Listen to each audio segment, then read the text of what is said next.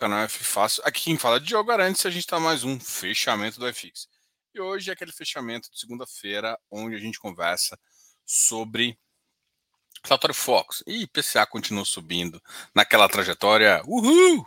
Bom, a gente vai falar disso de mais ativos que param de cair. Eu sei que tem muitas perguntas aí. Vamos responder todo mundo que a gente consegue. Beleza, pessoal? Agora a gente está no YouTube ao vivo. Você do Instagram, vem comigo. A gente continua aqui. Enviado.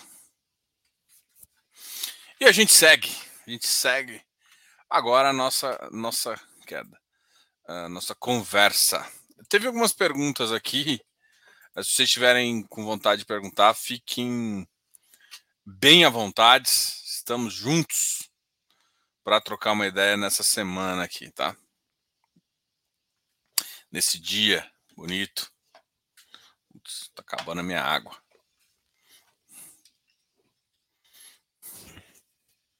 Apesar de todo mundo assim, apesar de eu usar o.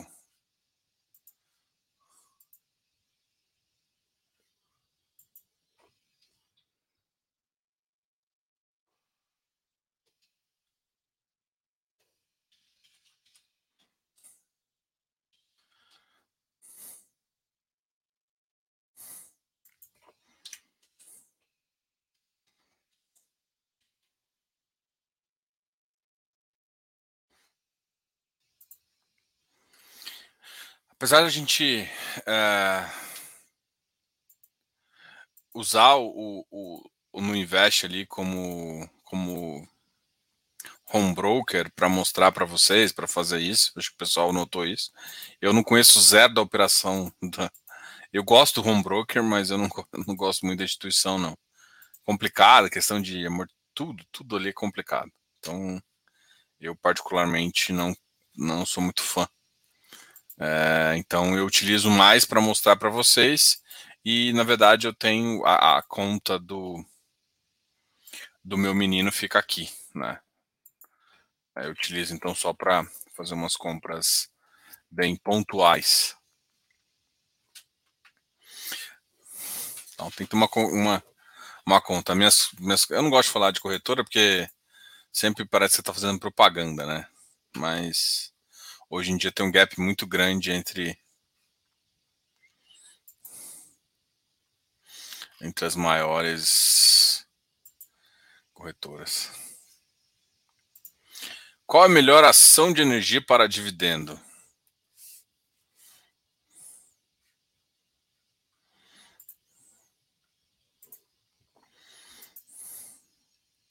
Bom, primeiro que assim, não pode dar, mas na minha opinião, assim, segmento, tem segmentos que são bons, né?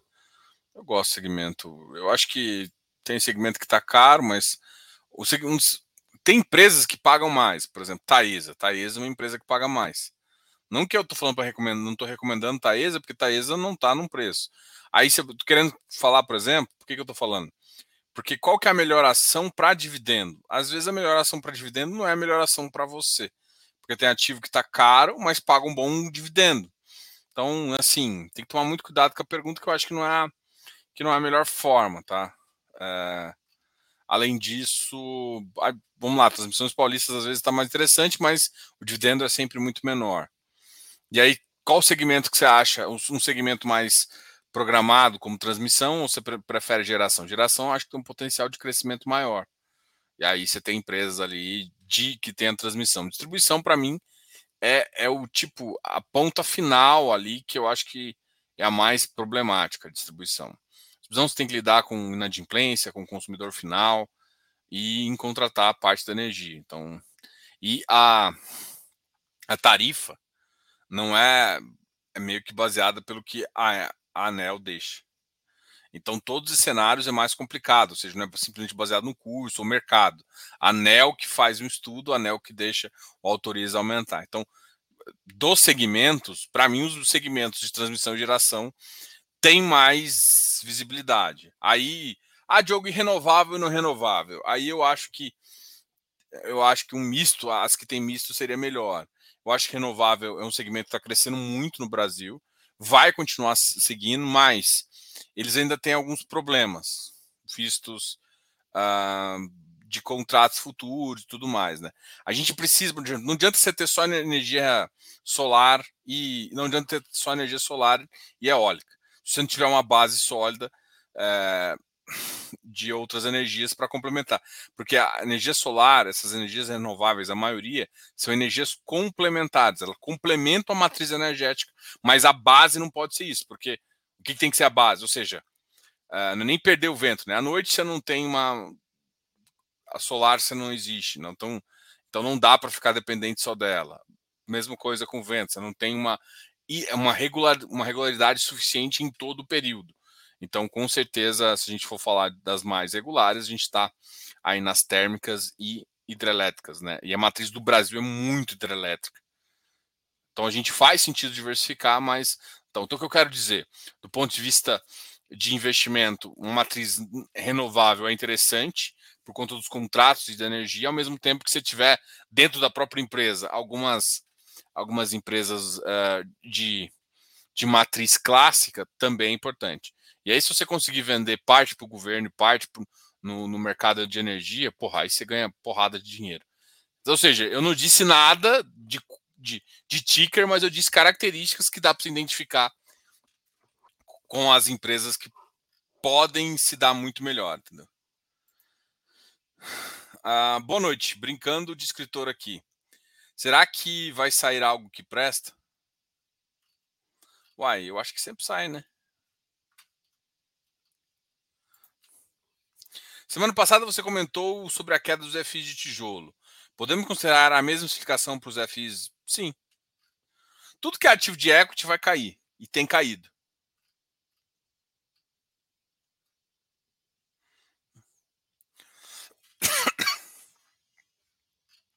A resposta é com certeza. Boa noite. Tord rompe a barreira dos seis reais. Vai ter bolão de mínima do Tord? Ah, não vou puxar esse bolão, não. É que assim. Eu não torço pro ativo cair, velho. Porque eu sei que tem investidor que entrou ali todo enganado e achando que era um tipo de risco, é outro. Para mim, o Tord não deveria ser para pessoa geral, para público geral. Não deveria ser. E, cara, para mim não faz o menor sentido você não poder comprar a VIG GT que poder comprar a Tord. Tord tem um risco 20 vezes maior. Segunda coisa, o Tord ser base 10. Tord ser base 10 também é uma coisa impensada. Por quê? Porque o cara acha que tá trocando, comprando balinha. Ele não acha que ele está comprando um ativo financeiro que vai gerar um fluxo. Não. Ele está comprando balinha. Só que de repente ele compra tanta balinha que já é um saco. Aí de repente ele compra as lojas americanas de balinha e começa a ver, oi, essa, essa balinha que eu comprei por tanto, nossa, eu paguei caro, né? Ou essa balinha não vale isso tudo, essa balinha está perdida. Tem um monte de coisa. Estou zoando aqui, fazendo com a minha, com a minha referência em termos com minhas comparações, mas é isso que eu acho que acontece. O investidor não sabe avaliar a valinha, compra por qualquer preço e acha, tem muita gente que acha que está comprando barato. E outra, acho que, acho que até tive uma discussão, falei, cara, cuidado, o risco aí não é tão óbvio quanto todo mundo fala que é. Enfim. E aí hoje, por conta dessas quedas absurdas do ativo, Uh, saiu um post também, aí o pessoal vai em cima. Mas hoje que mais escuta, pô, assim, cara, eu, eu, eu olhei, eu olhei para vocês, falei semana passada, né? Quando eu vi o relatório gerencial do Tord e do Versalhes, eu falei, cara, tá complicado ali. Tipo assim, só a, a visão risco de gerenciamento de caixa já, já me assusta a alma ali. É, ativo high yield, cara, que paga competência, foge. Não tem, não tem segredo. Por quê? Porque você, na verdade, você está antecipando um resultado de um ativo que você não sabe o resultado. Porque o high yield, você não sabe se ele vai. High yield, a probabilidade da problema é muito maior. Enfim, aí.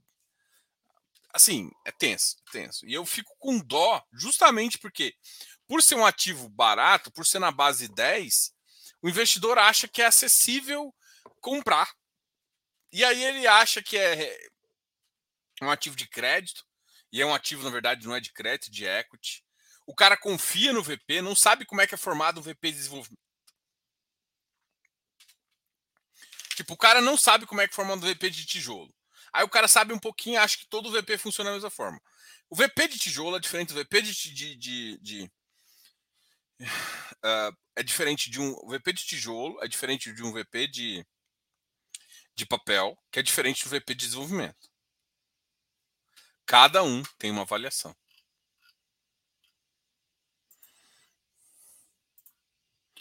Daniel, bom, Daniel, outro Daniel. Daniel, Daniel. Murilo. Boa noite. FATN ainda tem reservas de resultados a distribuir ou tem antecipado o resultado? Não consegui interpretar a minha DRE do relatório. Vamos olhar aqui. Cara, tem que tomar cuidado porque o FATN ele, ele, ele é um ativo que ele está alavancado, né? Sim, 30%, mas ele está alavancado. Mas vamos ver aqui. Porque pode ser que ele ele não tem, eu acho se eu não me engano, a reserva dele é muito baixa.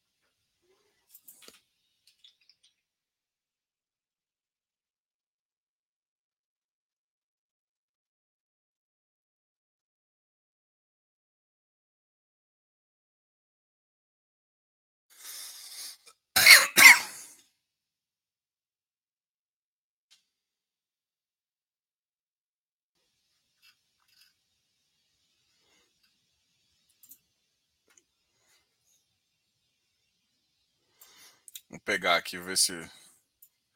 É, que eu achei o, o relatório de, do FATN. Eu só achei no meu e-mail, não achei no site aqui.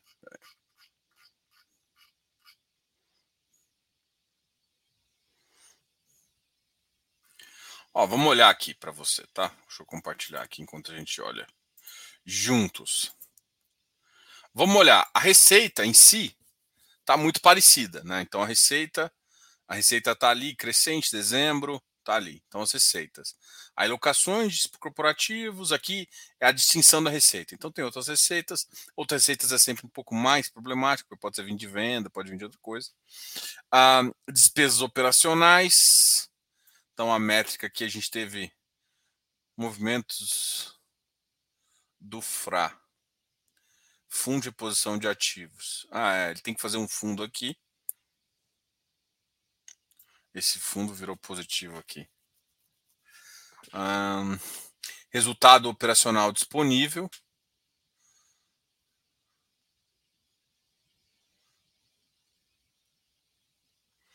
A gente teve uns gastos extras com despesas operacionais a mais, por exemplo. Você vai ver, ó, a métrica. Ele está distribuindo praticamente tudo, ó. Assim, o resultado dele acumulado é muito baixo. Ó, aqui, ó, vamos ver. É, remuneração total distribuída, olha aqui. Aqui eu tenho 86, 86, resultado 86, resultado 89. Então ele tem o que ele, ó, o que ele gera. Então o saldo é muito baixo que ele tem aqui. Saldo de arredondamento, justamente você está me perguntando. Muito, muito, muito, muito baixo. Uh, ele está distribuindo praticamente tudo o que ele está consumindo. Tá? Aqui, por que, que caiu em novembro? Teve essas despesas aqui operacionais e financeiras bem maior, mais de 200 mil aqui a mais. Isso impactou exatamente nessa faixa.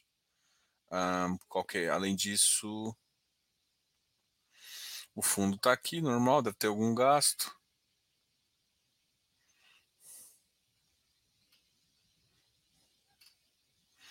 Bom, é isso, assim. O, o, fundo tem antecipado resultados? Não tem antecipado. O resultado está vindo realmente disso. Como é que o, o fundo consegue pagar tanto? Porque ele está alavancado.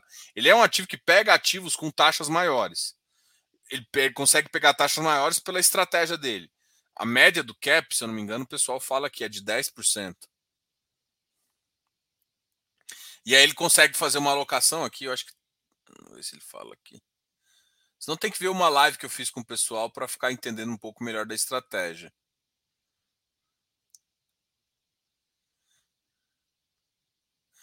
Hum.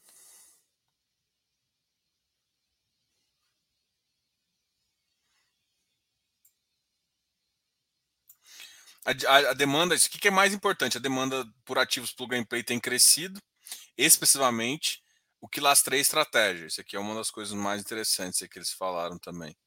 A taxa de ocupação está 100%. Isso aqui é o vencimentos com traço de locação. Te vence, começa a vencer um pouquinho 25, outro, outro pouquinho 26. Receita por metro quadrado. A receita é boa por metro quadrado, apesar de ter caído até, até 19. A maioria ainda está em GPM, remuneração acompanhando o número de índice. A liquidez das cotas tem aumentado, mas ainda sofre um pouquinho. Ó, resultado operacional. Aí isso aqui, ó, só aqui, ó, evolução do pagamento das operações, percentual relação à receita, tá? Serviço da dívida, despesas e resultado operacional. Portfólio, maior parte Vila Olímpia, um pouquinho na Berrine, Faria Lima, Itaim e Paulista. Aqui são os ativos e as locações. É, ainda o resultado tem reservas a distribuir? Tem, mas muito pouco.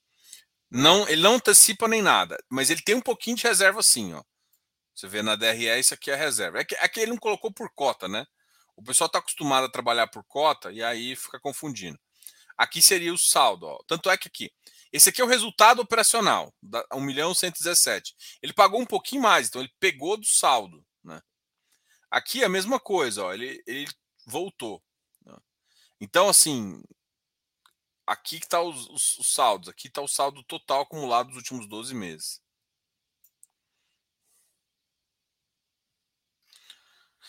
Beleza?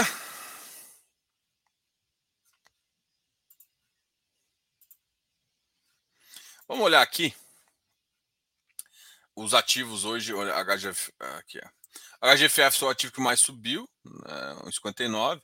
MGHT também subiu um pouquinho, XPMOL foi para 97, MIFI 1,39, GGRC 1,37, HSML também subiu um pouquinho, LVBI 1,20, Ribir também 62, ARRI 9,41, o FHI 94, IRIM 92. Então, assim, tem os ativos estão. Os ativos. Está no final de mês, né? Então, os ativos que pagam agora no final já estão começando a recuperar um pouco de preço. Vamos ver quem mais caiu, né? Quem mais caiu é que vai dizer. Versalhes. Versalhes e Tord estão liderando ali depois do relatório. O relatório diz muita coisa. O ativo distribuiu muito, distribuiu contábil. E são ativos de risco e o mercado começou a precificar isso. Aí agora eles estão virando. Uh, tá cada vez vendendo mais barato. Isso vão, eles vão segurar um pouco de caixa por conta das operações, até por um momento delicado que você precisa de, de fazer mais aportes. O Versalhes sim sofreu um pouquinho menos, mas ele também está muito mais mais caro do que o outro, por isso que eu acho que ele está caindo mais. Então o Versalhes tem capacidade de gerar um pouco mais, porque ele está mais em dívida, né? Mas esses 10 caras são os que, caras, os que mais caíram aí. Aí o VBI caiu 3%, mas para 93%. Eu acho que esse ativo aqui é muito sem liquidez. Cara, o Versalhes tem uma liquidez de 1,87 milhões, velho. O Thor de 862 mil, 1 milhão. O HGBS 3 milhões, caiu 94. RB HY 65.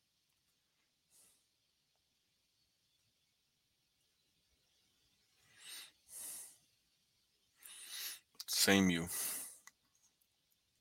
MGCR, Habitat 90. Uh, RBRL, uh, BDIF, More. RBR Properties. Kizu, Alzirão. BRCR. CPTS 77. DEVA 88. Vigir 954. Vino 43, Mork 95, FLCR uh, 95 também.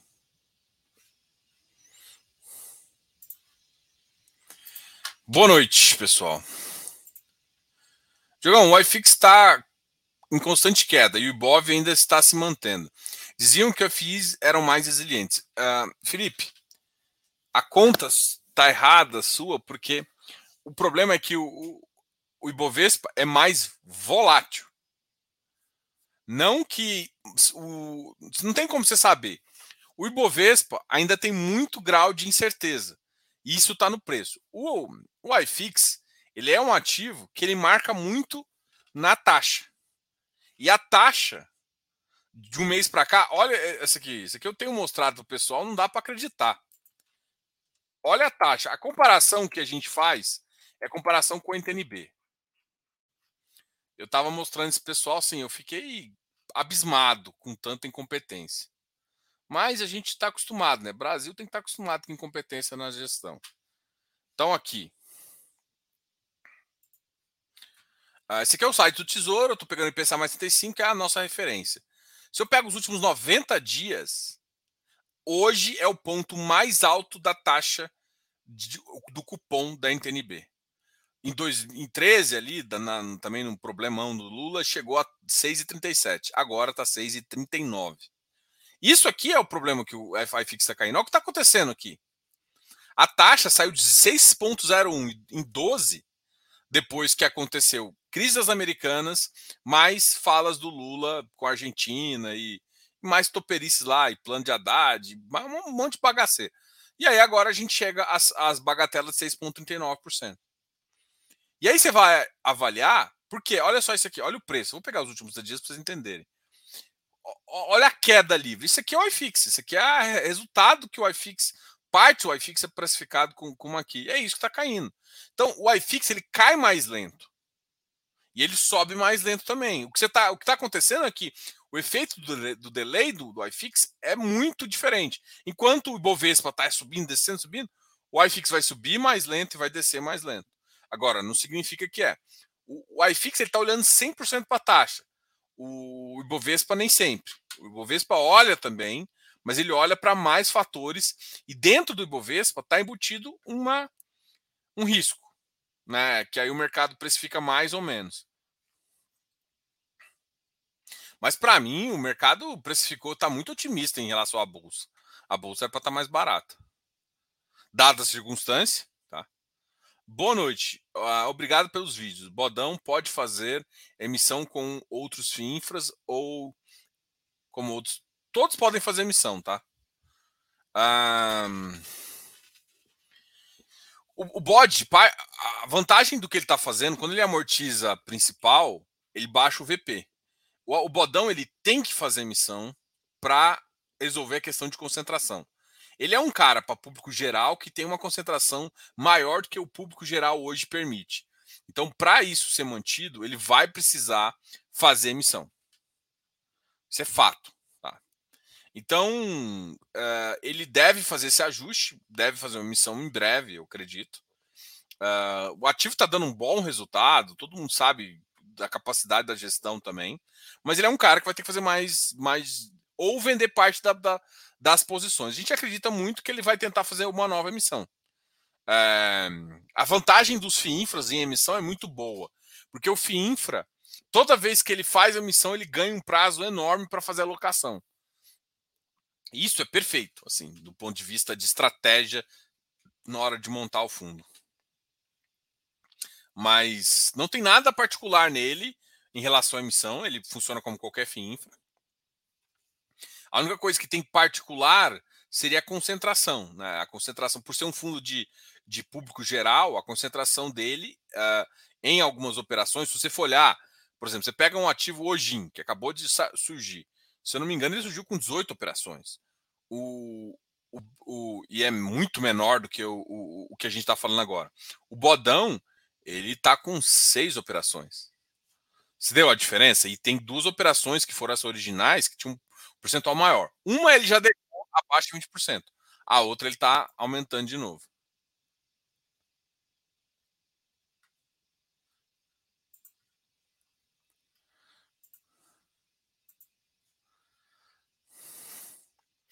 Boa noite, Diogo. Faz uma entrevista com a gestora do Tord. Cara, eu já, já convidei eles pra caramba.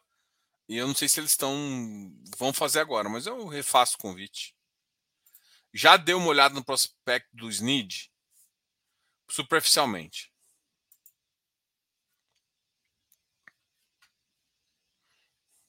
O SNID é o FII infra do, do, do, Se eu não me engano, né? É o FII infra da Suno. O único problema é que eu acho que ele não tá. É, ele não foi. É o Suno FII infra de em cota. Mas ele vai ser, se eu não me engano.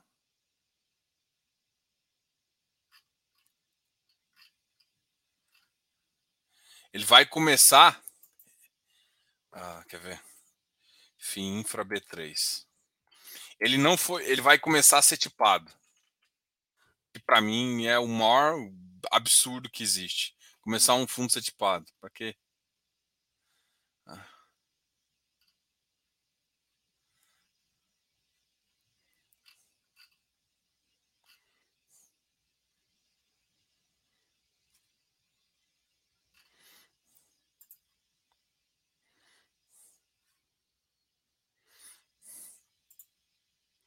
Qual FINFRA você recomenda para estudo? Todos.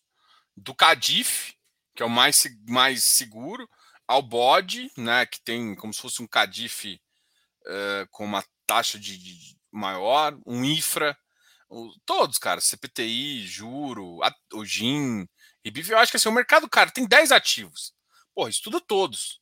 Vê a diferença de cada um e qual que cabe na sua carteira é isso, assim, sabe? Tipo, tem cara que faz. Tem a Esparta, Vê as lives dos caras aqui, por exemplo. Ela tem um viés mais de crédito, ela gira o portfólio, trava, faz edge. O bode já trabalha bastante originação, são caras que vieram no mercado de infra e tem origina. Outro cara que origina é o Cadif, com a estrutura, mega estrutura que a Kinea tem. Aí você tem Itaú. Itaú tá, tem um pouco de viés de crédito, mas também tem um pouquinho de originação. Aí você tem o CPTI, cara, é originação e venda no secundário. Aí, pô, aí o Ojin, o Ojin tá redeado, o Ojin é um ativo CDI. Só que o Ojin deu um azar ali por conta do, da lojas americanas, que ele tem uma parcela que ele pode ficar e ficou. Então, assim, eu, eu recomendaria todos. E assim, a gente vai trazer. Veja as lives desses caras, sabe? Entenda como é que a gestão pensa.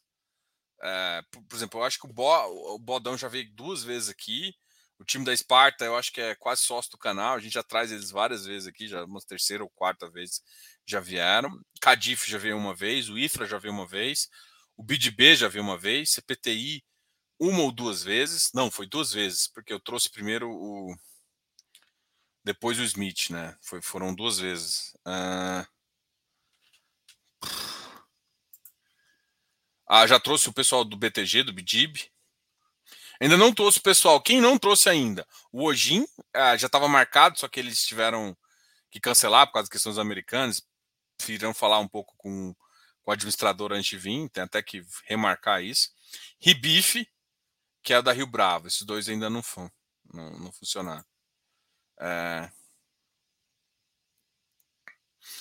Diogo, XP, XPCI na casa dos 77. A gente estava discutindo isso.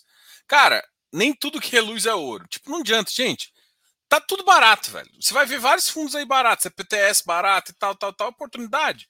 Primeiro, eu não falo se é oportunidade ou não. Quem tem que decidir é você. Quer que eu fale se é oportunidade ou não? Contrata uma consultoria e eu te falo. Mas beleza. Oportunidade, cara, tá tudo barato, velho.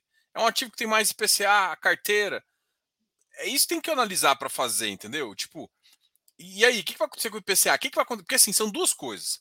O IPCA numa carteira IPCA vai gerar, se o IPCA crescer, vai gerar mais renda. O que você tem que torcer, na verdade, é para essa taxa longa cair. Quando a taxa longa cai, os ativos se valorizam.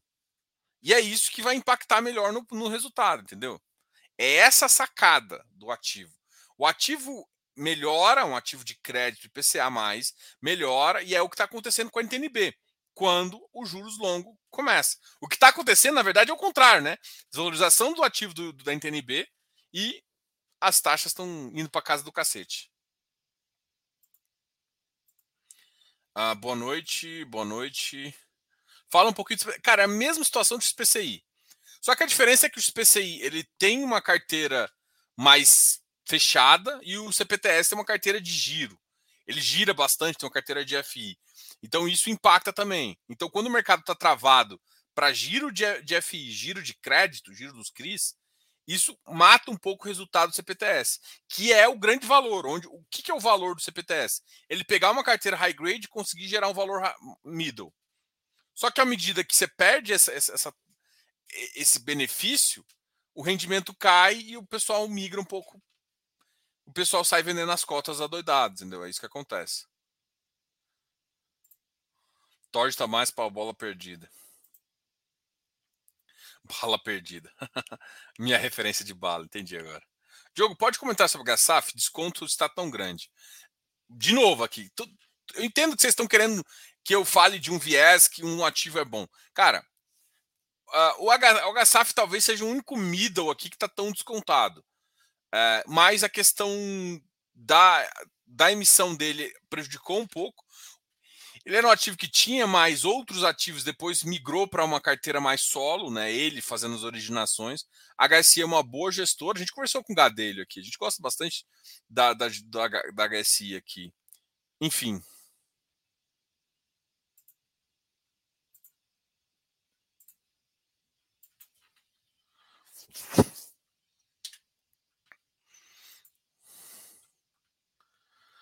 Tem até que falar. Eu, eu marquei, tô marcando com o pessoal da ZQuest aqui.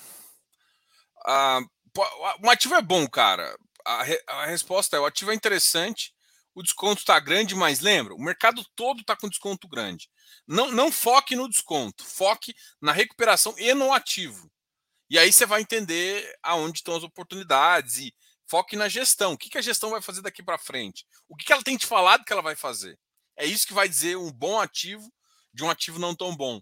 Como é que está a taxa? Como é que está a taxa de crédito? Eles estão aumentando, estão diminuindo? O que, que eles estão fazendo?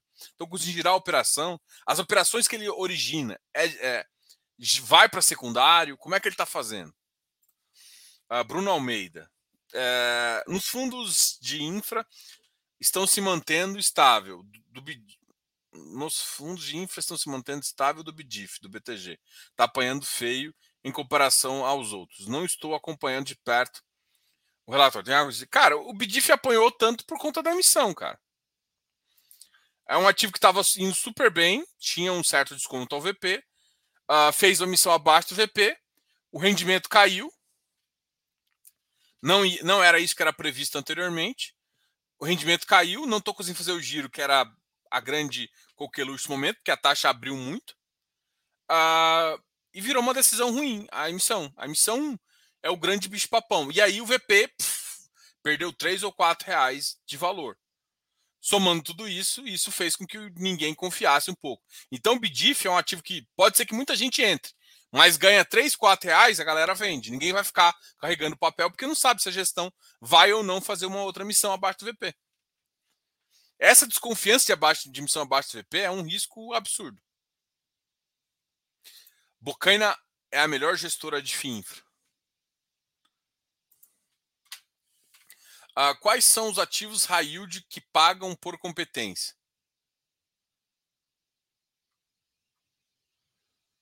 Ai, meu Deus. Pô, bicho.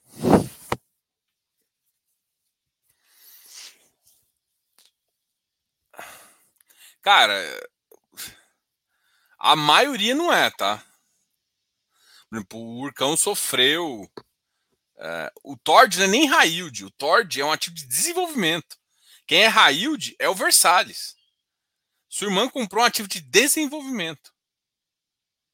Com uma estratégia muito arriscada. e ela não sabia, provavelmente não é o perfil dela, tá, tá muito errado, assim. Eu não sei, cara, não sei nem o que te falar, assim. Cara, fala pra ela, porra, bicho, é até foda falar, mas eu acho que ela deveria fazer uma consultoria aí pra Pra ver o que, que tem na carteira, né? Putz. Ah. Dó, assim, foda isso, cara. Foda. Ah, enquanto isso, a Ed tá botando o inquilino para fora do HFOF, antigo RBCO, e locou uma pequena área. Acontece.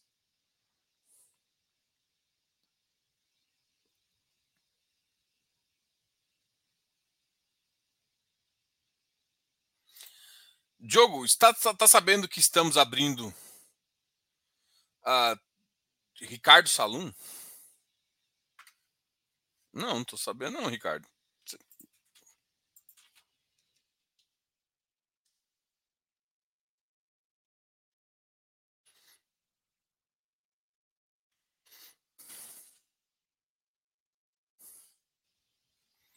Não estou sabendo. Depois me chama e me conta, mas não estou sabendo. Tá sabendo, tá sabendo da gestora que estamos abrindo junto com o Faiá? Não estou sabendo. Hoje entrou uh, no ar o Tesouro Renda Mais. Muita gente apostando que o produto vai, vai fazer gestores de FI Soares. Será?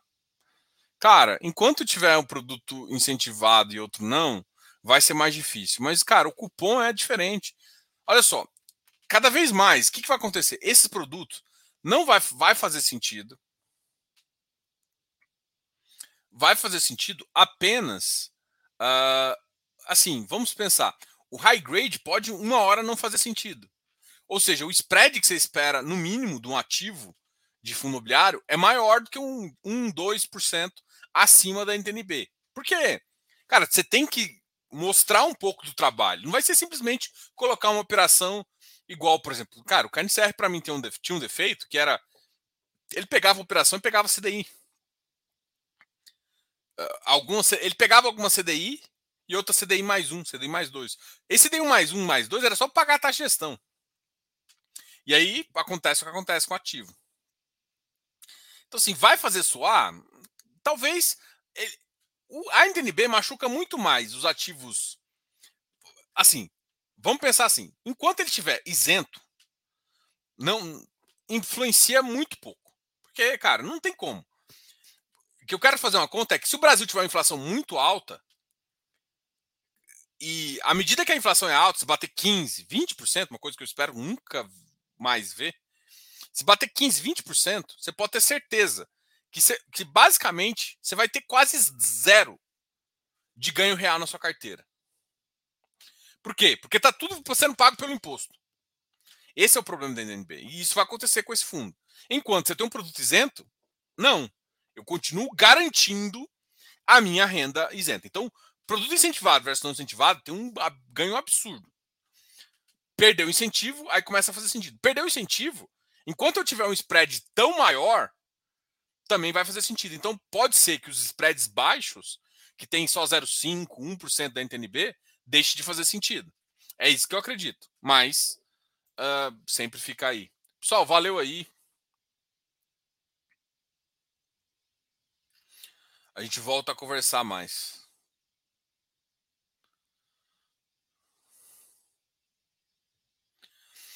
Olha, o que está acontecendo, cara, é o seguinte: a, a, os FIINFRAs, os, os, seus gestores, provavelmente seu, sua corretora, eu, parece que falaram que o No Invest aconteceu isso. É, a sua corretora está considerando, porque basicamente é o seguinte: é, se for uma ETF de renda fixa, isso aqui é a realidade. A, a corretora tem que tirar o IOF e tem que descontar. Entendeu? O problema todo é que tem muita corretora que não sabe que o produto é FIINFRA. Isso eu já vi em B3, em, em BB, em Caixa. Alguém me citou aqui no, no, no Bank, ou no Invest. Então, assim, eles estão fazendo errado. Ou seja, principalmente nos, novos, nos novos FIINFRAs, os mais antigos eu acho que não tem acontecido isso. Um CADIF da vida eu acho que não vai acontecer isso. Mas nos novos, alguns que foram lançados agora, isso tem um risco. Porque o que, que, que acontece? O mercado está classificando ele como uma ETF de renda fixa. E aí cobra, entendeu? Mas tome cuidado.